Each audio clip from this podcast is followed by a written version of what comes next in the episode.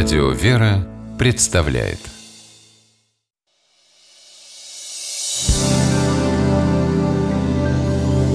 Первый источник Ну, как все прошло у шефа?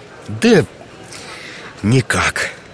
Даже слушать не захотел А я-то поверил, что смогу переубедить его. Ну ладно, ладно, ты не расстраивайся Ничего страшного не произошло. Немного подожди и снова попытайся Может и выслушает. Нет, нет, нет, нет Больше не стану.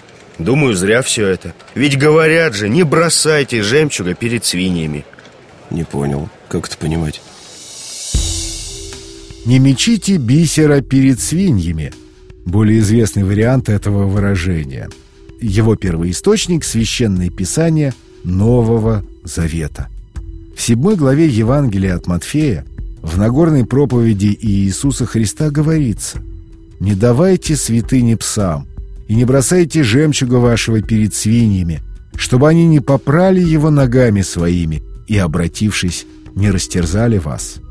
Спаситель призывает своих учеников воздерживаться от излишней снисходительности к слушателям проповеди о христианстве, к тем, кто упрямо не хочет слышать Слово Божье.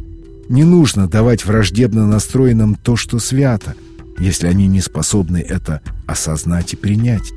В русском языке это выражение сделалось популярным, зачастую принимая различные словесные конфигурации.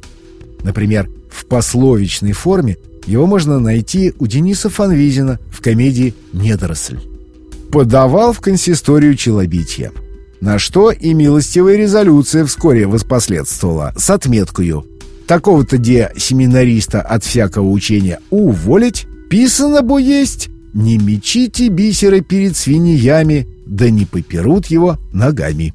Призыв не метать бисера перед свиньями вложен в уста героев произведений многих поэтов и писателей Пушкина, Грибоедова, Гончарова, Чехова, Горького. В этом выражении интерес представляет не только его значение, но и те образы, которые использует Господь, чтобы донести до учеников важную мысль. Авторитетные толкователи, в числе которых и святитель Иоанн Златоуст, под псами понимали людей, живущих без желания стать лучше, а под свиньями — тех, кто живет невоздержанно и распутно. Все они недостойны услышать слово Господа, потому что не поймут его, или более того, используют во вред тому, кто пытается его донести с благими целями. Слово «бисер» вошло в русскую речь из церковнославянского языка.